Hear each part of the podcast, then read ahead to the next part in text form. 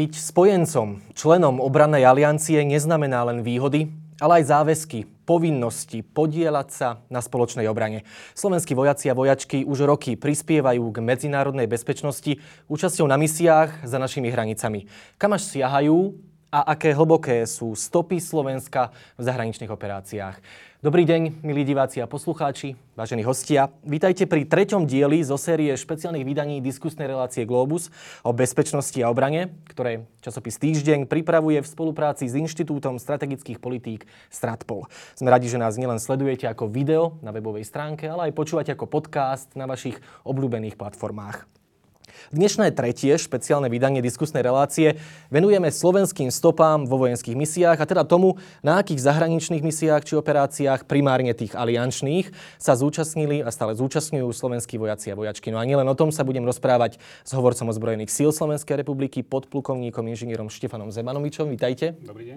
No a do štúdia prišiel aj riaditeľ Inštitútu strategických politík, tým tenku Stratpol, plukovník v zálohe a bývalý vôbec prvý veliteľ týmu pre integráciu síl NATO na Slovensku Slovensku, známeho pod skratkou NFIU, Jozef Zekucia. Vítajte i vy. Dobrý deň. Pani, vďaka, že ste prišli, je nám naozaj veľkou cťou. Diskusie pripravujeme pri príležitosti 15. výročia vstupu Slovenska do NATO. V minulých reláciách sme sa už rozprávali s Mikulášom Zurindom, generálom Pavlom Mackom, plukovníkmi Petrom Braunerom či Robertom Časarom. Ich a teraz aj vás sa som sa pýtal takúto otázku na úvod, takú na odľahčenie a potom prejdeme k samotnej diskusii. Páni, kde vás zastihol vstup Slovenska do NATO? Kde ste vtedy pôsobili a súčasne ako vnímate tento dôležitý milník v moderných dejinách Slovenska, pán Zekucia? Veľmi dobrá otázka a musím zaspomínať, pretože v roku 2003 som vlastne rozhodnutím, respektíve rozkazom, personálnym rozkazom náčelníka generálneho štábu bol premiestnený ku generálnemu štábu tu na Bratislave, čiže som pôsobil v štruktúrach eh, štábu, štábu pre logistiku. Uh-huh. A de facto som sa od 2003 roku zapodieval eh, problematikou našej spolupráce s NATO v oblasti logistiky. Mal som na starosti eh, prípravu nášho personálu v rôznych oblastiach a môžem povedať vlastne ešte pred samotným vstupom som už pracoval na tejto problematike, uh-huh. čo sa týka NATO. Význam toho milníku. Kde by sme boli bez toho? Význam podľa môjho názoru je naozaj obrovský. Málo ľudí si uvedomuje eh, ten, eh, ten skrytý význam, ktorý tu na, možno nevidíme všetci, a to je garancia bezpečnosti. Uh-huh. Stali sme sa členom exkluzívneho klubu, ktorý garantuje bezpečnosť pre svojich členov už vyše 70 rokov. Nemyslím si, že Slovenská republika, eh, ak by ostala niekde v priestore európskom priestore bez takýchto garancií, že by bola schopná sa postarať o svoju obranu dostatočne respektíve, že by bola schopná garantovať svojmu obyvateľstvu e, bezpečné prostredie. Čiže mám za to, že to bol naozaj jeden z najvýznamnejších krokov, ktoré Slovenská republika urobila za posledné desiatky rokov, alebo respektíve od svojho samostatného vzniku. Pán podkovník, keď sa vy obzriete 15 rokov dozadu do toho, na, na tú jar 2004, No, keď zaspomínam do minulosti, tak v tej dobe som bol ešte v, vlastne vo výkone. Pôsobil som ako dôstojník pre styk s verejnosťou leteckej základne v mhm. kuchyni v Malackách a musím povedať, že už v tej dobe my sme sa podielali na určitej spolupráci so spojencami, v tej dobe najmä s letectvom Spojených štátov amerických a zároveň vtedy prebiehala aj určitá kampaň za vstup do NATO a uh-huh. dôstojníci pre styk s verejnosťou všetkých útvarov boli do tohto zapojení, chodili sme po školách, chodili sme po určitých týchto podujatiach v okolí našich útvarov, kde sme vysvetľovali ľuďom, čo nás očakáva so vstupom, čo nám to prinesie a tak ďalej. Takže toto. A čo to prinieslo pre mňa, alebo ako to vnímam, tak ako to pán plukovník povedal, jednoznačne je to exkluzívny klub, ktorý nám dáva určité garancie bezpečnosti, samozrejme. Určite. Ľudia a verejnosť si musí uvedomiť, bezpečnosť nie je zadarmo. Bezpečnosť nie je zadarmo a pokiaľ e, máme takúto garanciu, e, dáva nám to určitú silu, e, ktorú nám poskytujú títo spojenci. Ja ako redaktor zahraničia som sa na toto vydanie obzvlášť tešil, pretože cieľom tohto vydania našej špeciálnej série diskusí je predstaviť zahraničné misie, na ktorých sa zúčastňujú a kde pôsobia slovenskí vojaci, vojačky s dôrazom na misie NATO. A to hlavnou otázkou, ktorú sme si chceli na úvod položiť, je, že v akých zahraničných misiách, primárne tých NATO, boli a, a stále sú slovenskí vojaci. Tak skúsme to nejakým úvodom, pán Zemanovič, priblížiť aj divákom a posluchačom, ktorí sa dennodenne nevenujú armádnej tematike. Vieme, že členstvom v Európskej únii, NATO, ale aj OSN sme získali mnoho výhod, ale zároveň aj povinnosti, a to som spomínal už na úvod. No ale dôkazom, ako ukázať to, že si tie povinnosti, ktoré z toho vyplývajú, uvedomujeme, sú aj naše príspevky do operácií a misií, ako ukážka našej snahy prispieť k riešeniu e, krízových situácií za našimi hranicami a prispieť k posilneniu medzinárodnej bezpečnosti. No tak Slovensko počas tých 15 rokov v NATO azda odrotovalo už tisíce vojakov. Tak ale poďme najskôr postupne. V koľkých zahraničných operáciách máme teraz vojakov a kam až siahajú tie začiatky toho celého, pán Zemanovič? Musíme si uvedomiť, že Slovensko a ozbrojené sily Slovenskej republiky, predtým armáda Slovenskej republiky, Áno. sa na misiách a operáciách medzinárodného krízového manažmentu podiali od samého vzniku, od roku 1993. Za tú dobu sme vyrotovali viac ako 19 tisíc profesionálnych vojakov. V samotných tých operáciách a misiách eh, pod vlajkou, ako to my voláme, z Severoatlantickej aliancie, to bolo viac ako 7 tisíc z mhm. tohto počtu.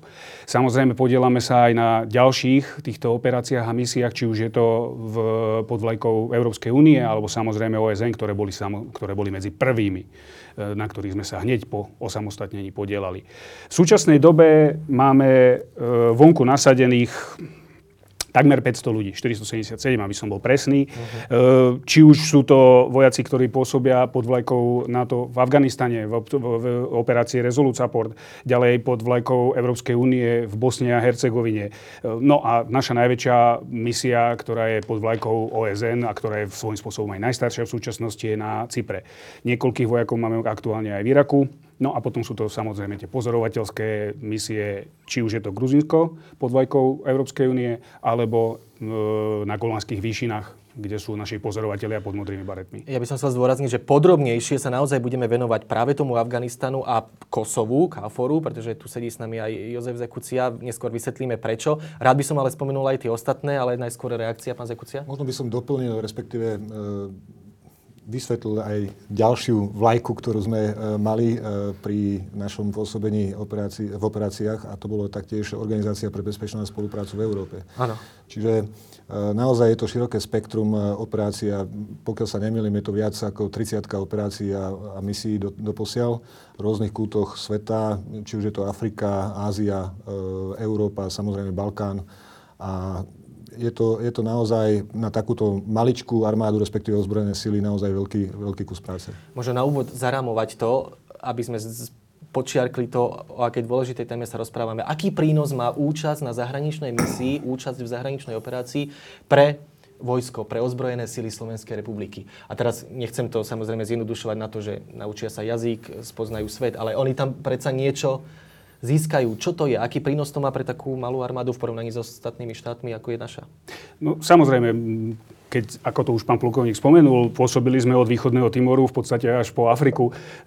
Na týchto kontinentoch, okrem snáď Antarktidy, Austrálie, sme boli všade. A aj z vlastnej osobnej skúsenosti je to prínos, tak ako ste hovorili, jazykovi a tak ďalej. Ale čo je podstatné pre týchto vojakov, ktorí pôsobia v koaličnom medzinárodnom prostredí, mm-hmm. získavajú skúsenosti. Získavajú skúsenosti, e, ako svoju prácu vykonávajú profesionálni vojaci iných krajín. Dokážeme porovnať. A tu sa nemáme za čo hambiť. Tu sa naozaj nemáme za čo hambiť. Naši vojaci sú skúsení, sú pripravení, dokážu fungovať v tomto medzinárodnom prostredí na veľmi vysokej úrovni, s čím sa stretávajú aj, aj naši, naši ľudia, aj naši predstavitelia ozbrojených síl pri ich pravidelných cestách do zahraničia, či už sú to vojenské výbory NATO, EÚ.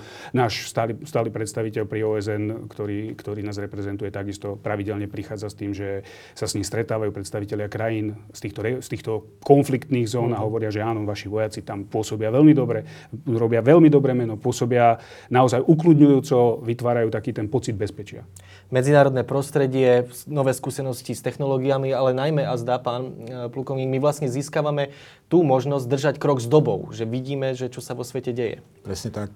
Jednoznačne, ako, ak by som pridal k týmto skúsenostiam, ktoré majú možnosť získať naši vojaci v priestore operácie, Eh, je naozaj to, eh, že majú priamy kontakt eh, s najnovšími technológiami, mm-hmm. ktoré sú často používané našimi spojencami v priestoroch alebo v rámci operácií. Ale tu by som ešte možno dodal jednu vec.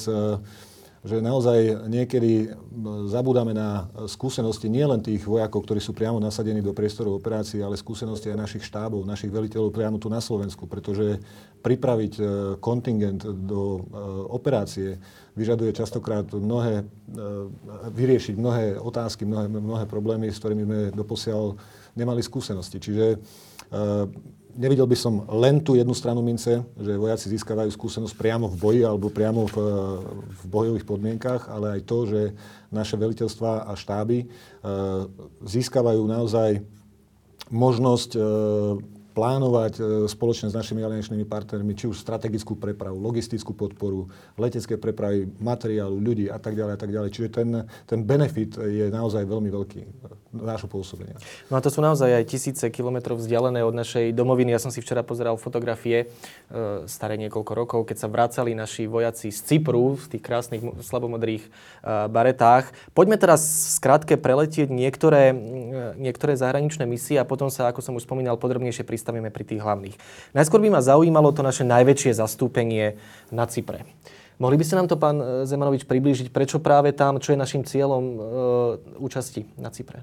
Ehm, jedná sa vlastne o našu najstaršiu, najväčšiu mm, misiu pod vlajkou OSN. Uh-huh. Mhm. Ehm, na mieste pôsobíme ako krajina, ktorá má na starosti jeden z troch sektorov, plus máme samozrejme zastúpenie aj na veliteľstve samotnej, samotnej misie v Nikozii. Uh-huh. Osobne som tam pôsobil pred viac ako desiatimi rokmi, takže nejaké tie bližšie podrobnosti o tom mám. Našou hlavnou úlohou je udržiavanie status quo, kedy jednozna, jednoznačne pôsobíme v nárazníkovej zóne, oddelujeme od seba dve strany tureckých cypriotov, greckých cypriotov, tak, aby bolo dodržané určité prímerie, ktoré tam bolo dohodnuté pred už 55. viac ako 30 rokmi prvý a posledný krát a od, uh-huh. od tej doby, hlavne od, odkedy sme prevzali tento sektor od, od našich rakúskych kolegov, ktorí tam pôsobili pred nami, tak nejakým väčším incidentom v tomto priestore nedošlo.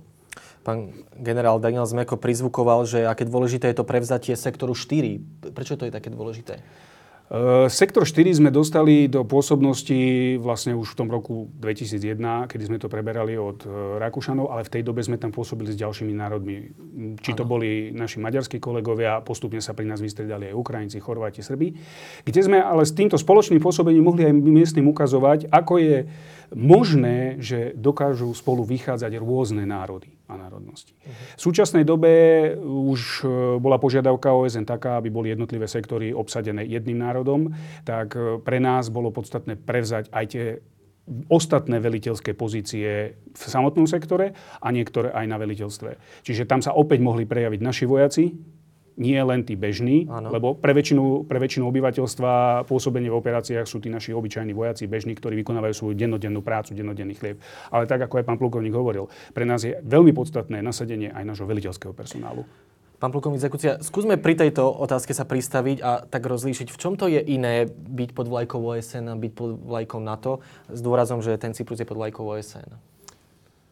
Pokiaľ sa bavíme o Cypre, je to v podstate, ako bolo spomenuté, najstaršia misia. Je to pomaly, alebo už je to viac ako 55 rokov, odkedy mm-hmm. táto misia beží. A aj na základe vlastnej skúsenosti, nakoľko som e, mal možnosť rok pôsobiť e, v štruktúrach veliteľstva misie OSN e, v Nikozii, môžem porovnávať či už s Kosovom alebo Afganistanom. Jednoznačne najväčší rozdiel je v tom bezpečnostnom prostredí, ktoré, ktorému musia naši vojaci čeliť. A aj keď sa zdá, že tá misia na Cypre je tzv. oddychovou misiou. Častokrát sa stretávam s milnými názormi, ktoré som, musím priznať, mal niekedy aj ja, ešte pred môjim pôsobením tam, e, že vojaci sú tam na dovolenke. Čo nie, nie je absolútne pravda, pretože častokrát musia čeliť veľmi e, stresujúcim situáciám, najmä ak pôsobia v, v tzv. buffer zóne, čiže v nárazníkovej zóne medzi rozdeľujúcej obidva stran, obidve strany, e, tureckú a grécku časť. E, či už sú to veci spojené s e, ilegálnym lovom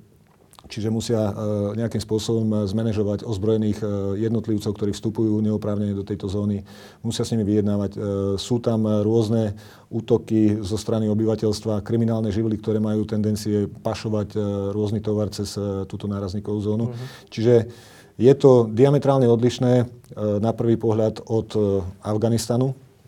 Nedá sa porovnať tá bezpečnostná situácia. Určite. Každopádne náročnosť tých úloh je obdobná. Čiže naozaj, naozaj uh, tí vojaci sú uh, pod tlakom, či je to na Cypre, či je to v iných, v iných operáciách. Tu by som počiarkol slova pána plukovníka. My to voláme efekt strategického slobodníka. Kedy aj rozhodnutia činnosť toho najobyčajnejšieho vojaka ktorý tam patroluje v tej narazníkovej zóne, môže mať veľmi významné dosahy až na tie, na tie, na tie politické miesta. Uh-huh. Kedy naozaj to, ako on zareaguje na incident vyvolaný jednou alebo druhou stranou, poťažmo týmito polovníkmi a bežným civilným obyvateľstvom, e, sa môžu preniesť spätne na veľké rokovania, ktoré prebiehajú čas od času medzi obidvomi znepriateľnými stranami. Ak by sme zostali v Stredomorí, posunieme sa ďalej, ale prosím iba veľmi krátko. Relatívne nová záležitosť je, že my máme príslušníkov ozbrojených síl aj v južnej časti centrálneho Stredomoria, kde bojujú proti pašerákom a prevádzačom ľudí. Je tak, pán Zemanovič, to je tá EUNAM Formet e, pod hlavičkou Rady Európskej únie, ktorá to zriadila. Čiže tam ich máme. A ak by sme zostali na Blízkom východe, tak ma ešte zaujíma tá mierová pozorovateľská misia uh, UNCO. Čo vieme o nej povedať? Čo sa týka operácie UNAFORMET e, v Stredomorí, ano. pôsobili tam naši vojenskí policajti. E, bolo to v podstate po dohode a na požiadanie mm, našich nemeckých kolegov, uh-huh. kedy pôsobili na lodiach ako tzv. boarding party. Po, boli používaní na to, aby v podstate kontrolovali lode, ktoré mohli teoreticky viesť nejakých tých ilegálnych e, migrantov a podobne. E, prebehli nám tam dve rotácie, Aha. aktuálne tam nepôsobia títo naši Rozumiem. vojenskí policajti. Čo sa týka operácie, alebo teda misie UNCO, e, tiež je to jedna z veľmi, veľmi starých misií mhm. OSN.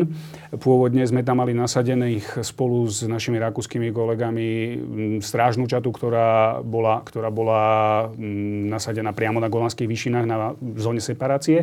Aktuálne nám tam pôsobia dvaja pozorovatelia, ktorí sa podielajú na dennodennom monitoringu e, situácie v zóne separácie. To znamená, že sú neozbrojení? Áno. Jedná sa, jedná sa o pozorovateľskú misiu, kedy títo naši chlapci tam pôsobia v podstate chránení len modrým baretom. Tam ide vlastne o tú zásadu nestrannosti akejsi. E, čo vieme o Iraku a tej, tej, tej starej misii Training Mission in Iraq, NTM? Aspoň pripomenúť? Je to, je to relatívne nová záležitosť, e, kde nám e, pôsobili už e, naši odborníci na odminovanie, uh-huh. kedy cvičili irackú armádu v priebehu minulého roka. Ďalej to bol tým, ktorý, ktorý cvičil irackých vojenských odborníkov v oprave techniky bývalého východného pôvodu.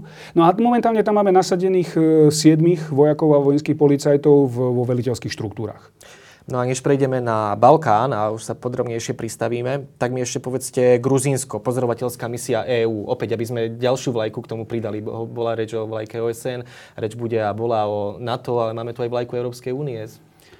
Áno, jedná sa tiež opäť o pozorovateľskú misiu EUMM, e Monitoring Mission Európskej únie, kde sú nasadení pozorovatelia v podstate na hraniciach a kontrolujú, kontrolujú pohyby, pohyby vojsk na obidvoch stranách a v podstate opäť nestranne sa snažia reportovať e, činnosť obidvoch strán, či už ide o gruzinskú stranu alebo na druhej strane o Osetincov a Opäť v komplikovanom prostredí. V komplikovanom, či už komplikovanom vojensky, ale samozrejme jedná sa aj o veľmi komplikovaný terén a klimatické podmienky, v ktorých sa títo naši, voja, títo naši vojaci m, pohybujú. Aktuálne tam máme jedného človeka. No a než prejdeme do Kosova, spomenieme KFOR a aj predchodcov a máme tu naozaj aj pána Zekuciu, ktorý k tomu povie viac. Tak mi páni obaja teraz povedzte ešte trošku viac k Bosni a Hercegovine, k veliteľstvu NATO a operácii Altea. Čo o tom, čo o tom vieme a ako by sme, čo by sme si mali k tomuto povedať, pán Zekucia? Častokrát e, si ľudia mília naše pôsobenie v operácii Altea a na veliteľstve NATO. V Sarajeve. Čiže, mm-hmm. v Sarajeve. Čiže sú to dve rozdielne misie, respektíve pôsobenie, pôsobenie našich vojakov je na dvoch rozličných, povedal by som, frontoch. E, v rámci operácie Altea, možno viac potom Štefan bude schopný povedať, e, čo sa týka počtov Pôsobíme v priestore už e, dosť dlho a zatiaľ, čo mám informácie k tomuto, môžem povedať, že e, monitorovanie e, vlastne priestoru zodpovednosti prebieha na veľmi dobrej úrovni. Je veľká spokojnosť s našim pôsobením alebo s pôsobením našich vojakov. V rámci pôsobenia na veliteľstve NATO máme tam malé počty, ale predsa naša vlajka vysí, čiže aktívne sa zúčastňujeme už niekoľko rokov a taktiež robíme len dobré meno tejto operácii. Pán podplukovník? Mm, áno, môžem povedať, že aktuálne na veliteľstve NATO e, v Sarajeve, Bosne a Hercegovine máme jedného profesionálneho vojaka a musím povedať, že v danom priestore je to aj najdlhšie pôsobiaca e, misia naša. Je to už od roku 2001. E, v samotnej operácii EUFOR Altea pôsobíme od jej vzniku. V roku 2011 sa nám podarilo, alebo respektíve bola nám prisúdená pozícia šéfa tzv. styčných a pozorovacích tímov, mm. ktoré sú rozmiestnené po celej Bosne. Sami my ako slovenskí vojaci tam máme tieto, tri tieto týmy na rôznych pozíciách, či už je to v, v samotnom Sarajeve, na, na srbskej časti, vo Foči a, a tak ďalej, a v Novom Sade. A, a, pardon, v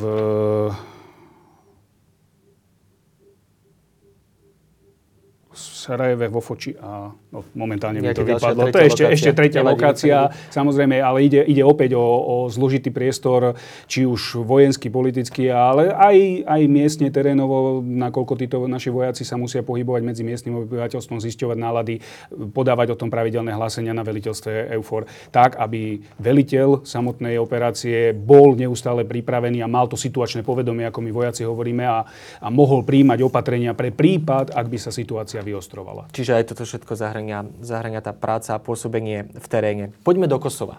Ale nie iba e, tak ľahko vážne a od konca, ale skúsme ísť od toho, od toho začiatku, pretože tu s nami sedí aj niekdajší veliteľ slovenského kontingentu v operácii KAFOR, plukovník Zekucia. Takže kde by ste začali svoje rozprávanie o Kosove a KFORe? A zda ešte pred KFORom.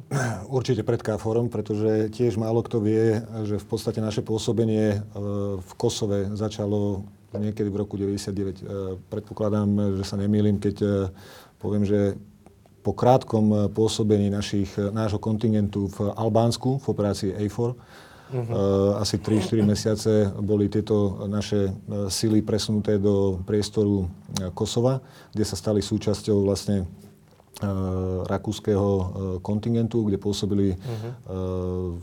predovšetkým v oblasti ženinného zabezpečenia. V roku 2004 e, alebo 2000, neviem, teraz e, nechcel, nechcel by som povedať zlý rok, ale e, predpokladám, že 2002 alebo 2004 v podstate došlo k preklopeniu tejto misie, respektíve nasadeniu našich vojakov ako súčasťou spoločného kontingentu s Českou republikou, kde približne 400 vojakov a 150 vojakov zo slovenskej, 400 vojakov z českej strany a 150 vojakov zo slovenskej strany spoločne pôsobili v priestoroch kempu Šajkovac a kde zabezpečil vlastne všetky úlohy spojené s monitorovaním bezpečnostnej situácie, vykonávaním patrolovania, zabezpečovaním vlastne administratívnej hranice medzi Kosovom a Srbskom a ďalšie, ďalšie úlohy. Čiže to, e, ten priebeh, respektíve zapojenie našich vojakov už prebiehalo ďaleko, ďaleko pred našim zapojením sa do aliancie, do NATO. Čiže naša vlajka bola tam, aj keď sme ešte členmi aliancie neboli. Celé sa to vyvíjalo. Albánsko je dnes členom Severoatlantickej aliancie, to len tak na doplnenie. Ale približte nám ešte, pán plukovník, ako sa to neskôr vyvíjalo a s dôrazom aj na to, ako vyzerala tá dennodenná práca našich vojakov v Kosove. Možno čo bolo ich úlohou, čo boli tie nástrahy, čo boli tie ľahšie úlohy a čo boli tie náročnejšie úlohy? Ak by som začal tým vývojom situácie, e, mal som možnosť rozprávať so svojimi predchodcami, ktorí boli taktiež ako veliteľia kontingentov, či už to bol pán generál, súčasne pán generál Novosad alebo, alebo ďalší. Tá situácia od prvopočiatkov bola naozaj diametrálne odlišná, ak to porovnám so svojím pôsobením. E, bezpečnostná situácia bola častokrát e, vyhrocovaná rôznymi konfliktami, kriminálnymi živlami. Častokrát naši vojaci sa stávali terčom e, nástrelov, čiže e, bežné bolo využitie bojových vozidel pechoty, ktoré tam boli, preprava, alebo respektíve presuny, ktoré boli vykonávané či už v priestore zodpovednosti, ale v rámci Kosova, e, boli riešené úplne inými štandardami, ako to bolo už potom v roku 2010, keď som tam bol ja. Čiže tá situácia sa vyvíjala a vyvíjala sa k lepšiemu, pretože zapojenie NATO, respektíve vojakov pod vlajkou NATO naozaj napomohla k zlepšeniu bezpečnostnej situácie, eliminácii, respektíve značnému redukovaniu kriminálnych živlov, ktoré pôsobili na území Kosova eliminácia a redukcii konfliktov medzi srbským a kosovským etnikom, ktoré tam boli a k tomu napomáhali aj slovenskí vojaci. Ak by som to zhrnul v rámci tých úloh, ktoré sme mali, Pôsobil som v rámci 16. kontingentu v Kosove, ktorý bol zároveň posledný. Po 11 rokoch jednou z mojich hlavných úloh, respektíve úloh nášho kontingentu, nebolo len plniť operačnú úlohu, ale taktiež po 11 rokoch zabezpečiť vlastne redeployment, čiže stiahnutie našich vojsk eh, z Kosova, nakoľko sme ukončili svoje pôsobenie v tejto operácii. Čiže naši poslední vojaci z Kosova odišli v roku, koncom roka 2010, Áno, november? 2010 v novembri ako posledný let 16. Eh, novembra sme vlastne, eh, ja aj s niekoľkými ľuďmi na palube preleteli letom do Popradu z Prištiny. Ale ak by som sa vrátil Áno. späť k tým úlohám, naozaj tá špecifi- špecifickosť tej, tej poslednej rotácie bola v tom, že aj Napriek tomu, že sme pracovali na stiahnutí, čiže to bola príprava množstva materiálu, e, techniky, e, vykonávanie inventarizácie, e, v podstate znižovanie nákladov spojených s, presunom tohto materiálu na Slovensko, respektíve optimalizácia ich prepravy, museli naši vojaci plniť taktiež operačnú úlohu. Čiže operačná úloha e, pretrvávala aj napriek tomu, že sme boli pripravení alebo pripravovali sa na odchod. E, vykonávali sme patrolovaciu činnosť, monitorovanie e, nálad, ochranu vlastne srbského obyvateľstva a utečencov v priestore zodpovednosti. Častokrát náš kontingent bol nasadzovaný ako záloha veliteľa KFOR, čo znamená, že boli v priebehu niekoľkých minút, respektíve do dvoch hodín presunutí na tie najhorúčejšie miesta, ako bola Mitrovica a, a, a iné v, priebehu, e, v priestore Kosova na prípadné riešenie konfliktných situácií, čiže rôzne demonstrácie, rôzne, e, rôzne náznaky e, násilia, ktoré tam mohlo nastať, ak by nebolo, ak by nebolo riešené. Bolo to veľmi komplexné. Viete, čo ma ešte zaujíma? To si možno aj niektorí naši diváci a posluchači položia túto otázku. Slovensko neuznalo vyhlásenie nezávislosti Kosova. Môže takáto vec politická poznačiť nejako pôsobenie slovenských vojakov? A naražam teraz napríklad na to, že sa slovenskí vojaci nezapojili do úlohy budovania kosovských bezpečnostných síl. Milím sa, pán Zekucia? Nie, presne tak. E, Slovenská republika neuznala Kosovo alebo zvrchovanosť Kosova a e, musím povedať, že to bolo len potvrdením toho mandátu, ktoré naši vojaci, ktorý naši vojaci mali v priestore uh-huh. Kosova. Uh-huh. Hlavným mandátom bolo naozaj alebo hlavnou úlohou v rámci mandátu bolo zabezpečiť bezpečné prostredie a bezpečnosť e, srbskej menšiny, respektíve utečencov, ktorí žili na území Kosova, zabrániť konfliktom medzi srbským etnikom a albánskym etnikom a myslím si, že toto sa nám podarilo veľmi dobre. V rámci nášho priestoru zodpovednosti sme mali niekoľko e, tzv. hotspotov, čiže kontrolných bodov alebo nejakých e, miest, kde naozaj mohlo dôjsť a dochádzať ku rôznemu násiliu smerom k srbskému, srbskej menšine, ktorá ostala, respektíve eh, boli tam utečenci z iných miest eh, v, v rámci Kosova. Či už spomeniem Žltý dom v oblasti Obiliču, či už spomeniem školský dvor a ďalšie, ďalšie veci, kde žilo niekoľko rodín kosovskej, kosovskej, kosovskej pardon, srbskej národnosti. Áno. A naozaj tá ochrana a tá, tá denodenná prítomnosť našich vojakov bola e, braná veľmi pozitívne, nakoľko, e, musím povedať, naozaj uľahčovala život e, tej srbskej menšiny, ktorá tam, ktorá tam ostala. Môžem spomenúť taktiež veľmi dobrý príklad naše pôsobenie v oblasti hraníc Kosova a Srbska v oblasti skoro vyľudnenej dedinky Sekirača, kde sme pôsobili dosť dlhý, dosť dlhý čas a bohužiaľ tam došlo aj k smrteľnému eh, k smrteľnej nehode nášho vojaka, ktorý zahynul eh, v rámci tohto priestoru. Ale jednoznačne tí ľudia, ktorí tam, ktorí tam žili a ktorí tam boli v srbskej národnosti, chápali tú našu prítomnosť ako, ako naozaj garanciu ich bezpečnosti. A, a bolo to vidieť a, a oceňované pravidelne. Rozumiem. Pán podplukovník Zemanovič, vy pôsobíte ako hovorca ozbrojených síl Slovenskej republiky a tak ma zaujíma, že či vo vašom prostredí pracovnom, profesínom ešte teraz príde reč na, na Kosovo, na KFOR, či to je iba v konotácii nejakých spomienok alebo v akej súvislosti možno, e, ako to máte vy zadefinované, či sa k tomu vraciate, alebo už na to nie je príležitosť? V podstate áno, využívame skúsenosti zo všetkých operácií, ktoré sme pôsobili. Kosovo je jednou z nich. Kosovo je jednou z nich, ale aktuálne, aktuálne už čerpeme skôr z tých novších, ktorých sme pôsobili v, v blízkej minulosti alebo ktorí pôsobíme aktuálne. Ešte jedna vec, aby sme ju neopomenuli. Misiu v Kosove poznačilo jedno z najväčších nešťastí v novodobej histórii Slovenska, pretože v januári 2006 sa väčšina obetí boli vojaci, ktorí sa vracali z misie v Kafore, eh, v Kosove. Možno nejaká spomienka vaša na túto tragickú udalosť? Je to naozaj jedna z najtragickejších udalostí v histórii ozbrojených síl a musím povedať, že bohužiaľ poznal som asi 80% ľudí na palube osobne. 42 obetí? Uh, veliteľ kontingentu podplukovník Balucha bol môjim, môjim priateľom a kolegom od mojich začiatkov v rámci pôsobenia v ozbrojených silách od 93. roku, kde sme sa stretli v Prešove. Ďalší a ďalší, ktorými som spolu pôsobil, či už v štruktúrach druhého armádneho zboru alebo potom neskôr brigády, mechanizovanej brigády v Prešove, či už na generálnom štábe. Čiže bola to ťažká tragédia, ktorá ma zasiahla akurát e, počas môjho pôsobenia v e, štruktúre e, medzinárodného, respektíve veliteľstva NATO v Heidelbergu.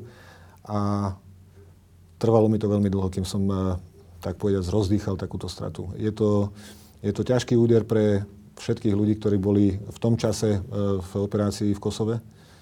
Samozrejme pre rodinných príslušníkov, ale, ale ten, ako by som to povedal, tá ťažoba doľahla potom aj na všetky ostatné rotácie. Každý si uvedomoval to, že pôsobenie v operačnom alebo priestore operácií nemusí znamenať to, že zostávate bezpečí, respektíve, že je tam nejaké riziko, ale e, misia končí až vlastne vašim vystúpením z lietadla na Slovensku. Pán Zemanovič? Osobne tiež som mal, som mal veľmi veľa známych a priateľov medzi, medzi týmito vojakmi, ktorí, ktorí nám padli. Uh-huh. A je jasné, že takáto strata spôsobí veľmi hlbokú jazvu medzi všetkými vojakmi. Každoročne si ich pripomíname v januári. Každoročne si ich pripomíname, chodíme klas vence, máme na pamäti, že toto patrí bohužiaľ k nášmu vojenskému povolaniu. A tak, ako pán plukovník povedal, od tej doby v podstate každý vojak, ktorý nám odchádza do misie, tak e, si je vedomý toho, že naozaj jeho misia končí až vtedy, keď sa vráti k rodine. Memento mori. Obraťme líst a venujme podstatnú časť našej dnešnej diskusie Afganistanu. A opäť, to rozprávanie bude naprieč, naprieč viacerými rokmi. Ja by som začal teraz s vami, pán podplukovník Zemanovič, aby ste nám trošku zadefinovali, prečo je teraz najčastejšie reč o tom Afganistane a prečo jemu treba venovať takú, takú, takú dôležitosť v našej diskusii o misiách. Tak v Afganistane sme pôsobili v zásade v troch rôznych operáciách. Či už to bola koaličná operácia Enduring Freedom, ktorá vznikla hneď na začiatku, uh-huh. neskôr pretransformovaná na operáciu e, pod vlajkou NATO, ISAF, kde nám pôsobilo viac ako 3500 profesionálnych vojakov. A aktuálne je to operácia Resolute Support, rozhodná podpora, tak. kde aj samotné pôsobenie vojakových mandát sa trošku zmenil. Hej. Na začiatku to bolo určité určitá pomoc a ochrana obyvateľstva. V súčasnej dobe už e, operácia Resolute Support je zameraná skôr na tú prípravu e, afgánskych bezpečnostných síl na to, aby si dokázali tú bezpečnosť zabezpečiť sami. Afganistan naďalej musíme považovať za veľmi nestabilný a krehký štát bez našej pomoci by pravdepodobne veľmi ťažko si budovali túto bezpečnosť a zaručovali bezpečnosť vlastnému obyvateľstvu. A zároveň je to ale aj veľmi dobrý príklad pre všetky krajiny, nielen pre nás. To, čo som povedal na začiatku, že bezpečnosť nie je zadarmo. Pokiaľ sa sami e, obyvateľia krajiny nepodielajú na budovaní bezpečnostných štruktúr a nemajú ten pocit, že ich potrebujú, tak je to veľmi, veľmi zlé, veľmi ťažké. Tak poďme to rozmeniť na drobné pán plukovník. A neviem, či chcete začať už ešte tou Enduring Freedom, alebo prejdete potom k Resolute Support. Nechám to možno, na vás. Možno na vysvetlenie. Áno. Naozaj, ako Štefan spomenul, e, ten vývoj operácie v Afganistane prešiel rôznymi fázami. Čiže tá Enduring Freedom, alebo trvalá sloboda, ktorá tam e, bola od roku 2002, tak. vlastne bola reakciou na september 2001. Áno. A naši, voj, naši vojaci pôsobili pod velením alebo respektíve v rámci koalície pod eh, velením eh, Spojených štátov. Eh, po dvoch rokoch, respektíve po dva a pol roku sa pretransformovala táto operácia na operáciu ISAF, International Security Forces Afghanistan. Čiže ten, ten e, pôvodný, pôvodný e, zámer alebo úlohy tých vojsk, ktoré boli nasadené v Afganistane, sa trošku zmenili. Áno. Vlastne stabilizácia bezpečnostného prostredia, ktorá e, vlastne pretrvávala počas celého pôsobenia ISAF, bola hlavnou úlohou. A postupom času sa táto operácia zase preklápala do ďalšej, do asistenčnej, čiže Resolute Support už beriem ako asistenčnú operáciu, v rámci ktorej naozaj tie vojska nemajú za úlohu len stabilizovať, respektíve tá stabilizácia už prechádza postupne na zložky e, afgánskej armády tak, tak, tak. A, a, a polície. Čiže naozaj e, tá operácia mala vývoj v priebehu tých rokov a a tie úlohy sú rozdielne. Čiže od roku 2004, respektíve 2005, prešlo ďalších 10 rokov. Máme vznik Resolute Support 2015, nebojovej operácie väčšinovo. A teraz si toto poďme, pán Zekucia, vysvetliť.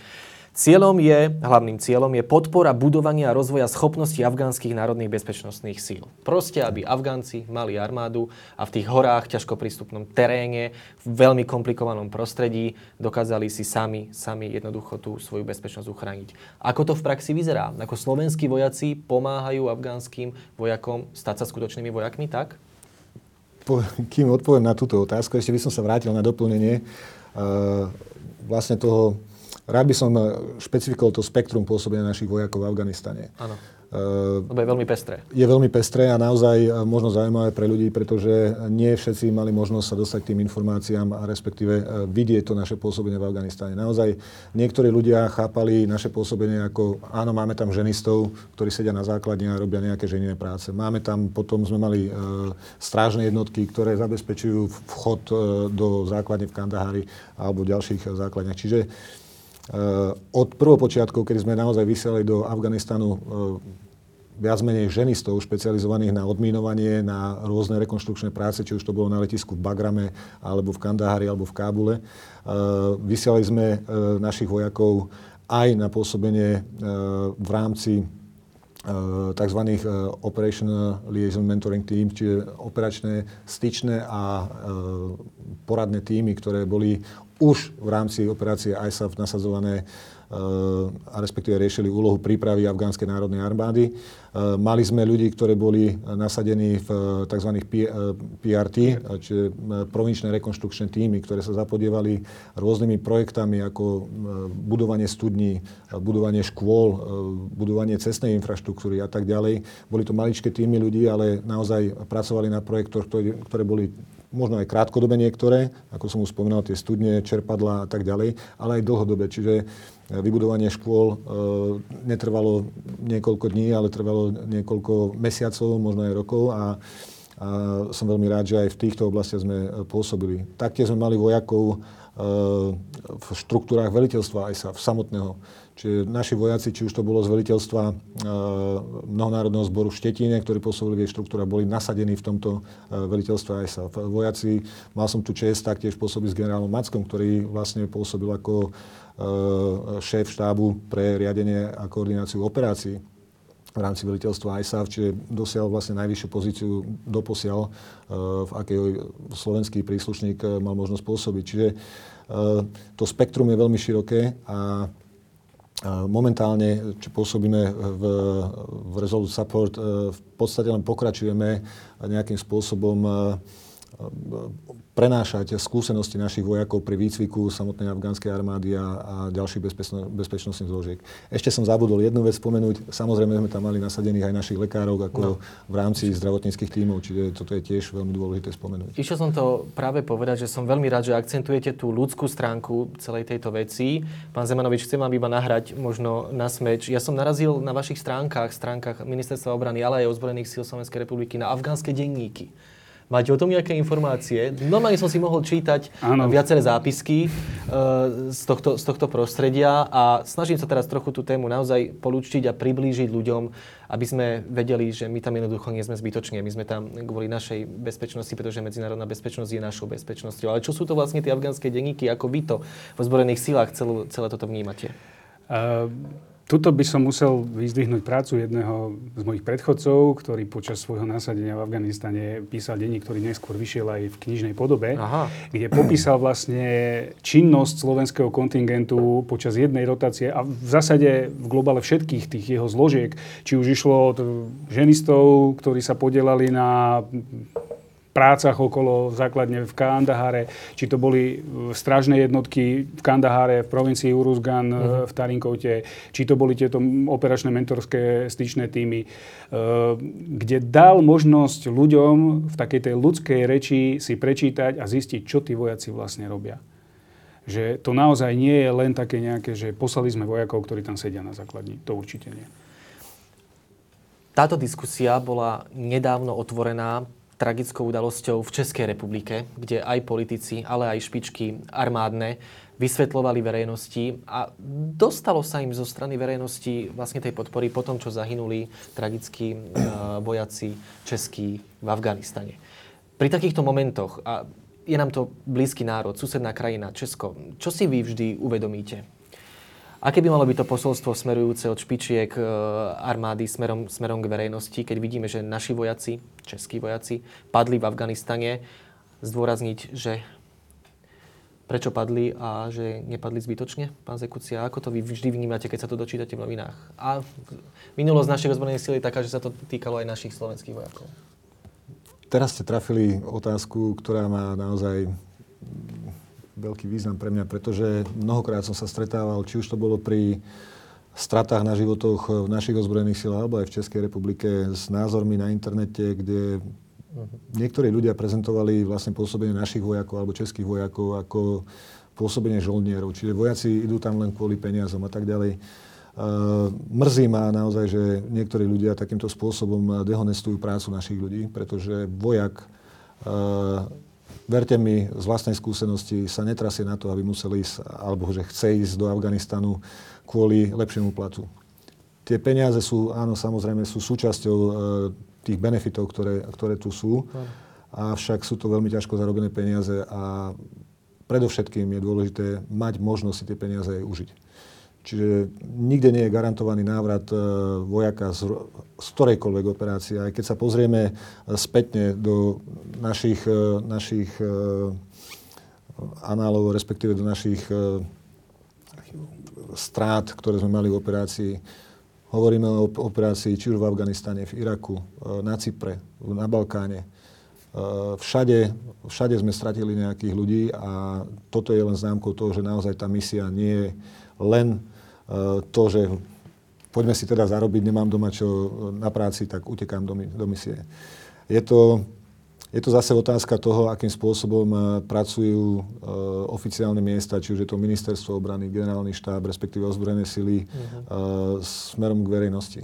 Vysvetľovaním úloh, významu nášho pôsobenia a naozaj bol by som veľmi nerád, ak by, ak by takéto názory, ktoré Pravím, častokrát ma znechutili, e, naďalej pretrvávali, ale bohužiaľ e, spoločnosť je taká, aká je a vždy sa nájdú ľudia, ktorí nechápu absolútne zmysel tej našej práce. Čiže to, že niekto svojim malým dielom e, prispieje k bezpečnosti niekde tisíce kilometrov od Slovenska, sa mu nevidí ako dostatočný dôvod na to, aby tam náš vojak bol nasadený a nasadzoval svoj život. Pán podplukovník, nevzdať sa, neustúpiť teroristom v prípade Afganistanu, samozrejme vec. Samozrejme, osobne mám s tým skúsenosť. E, počas môjho druhého pôsobenia v Afganistane sme vlastne utrpeli tú prvú stratu, kedy nám afgánsky vojak, ktorý pôsobil priamo na základni, zastrelil kolegu, dvoch zranil. Takže vtedy sme to cítili aj sami medzi sebou a bohužiaľ čítali sme aj tie reakcie na Slovensku. Pravda je tá, že naozaj, tak ako pán plukovník povedal, povolanie vojaka nie, nie je len povolaním, to je poslanie. A či to poslanie plníme doma, alebo ho plníme niekde tisíce kilometrov ďaleko, možno to tisíce kilometrov ďaleko je ešte horšie, lebo tá rodina predsa len trpí viac. Mm. E, nemajú tú istotu, nemajú toho svojho blízkeho pri sebe.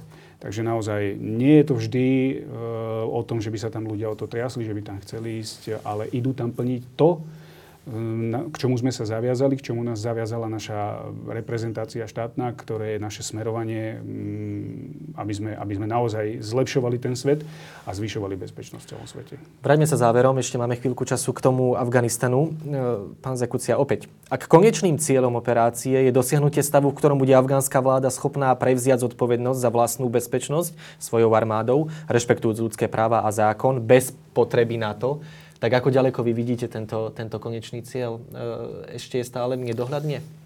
Mení sa totiž to aj prostredie v Afganistane. Naražam na to, že po porážke, ktorou sa chválili e, štátnici svetových veľmocí, po porážke islamského štátu v Iraku a Sýrii, teda najskôr v Iraku a potom v Sýrii, vieme, že sa budujú nové hniezda islamistov, najmä čo do tréningu a výcviku práve v Afganistane. A teraz Talibanu sa pridal Daesh, a mám na mysli práve teroristickú organizáciu Islamský štát. Do toho tu máme afgánsku armádu a samozrejme civilistov, ktorí trpia v tomto celom. A teraz ten konečný cieľ, tá budúcnosť misie v Afganistane.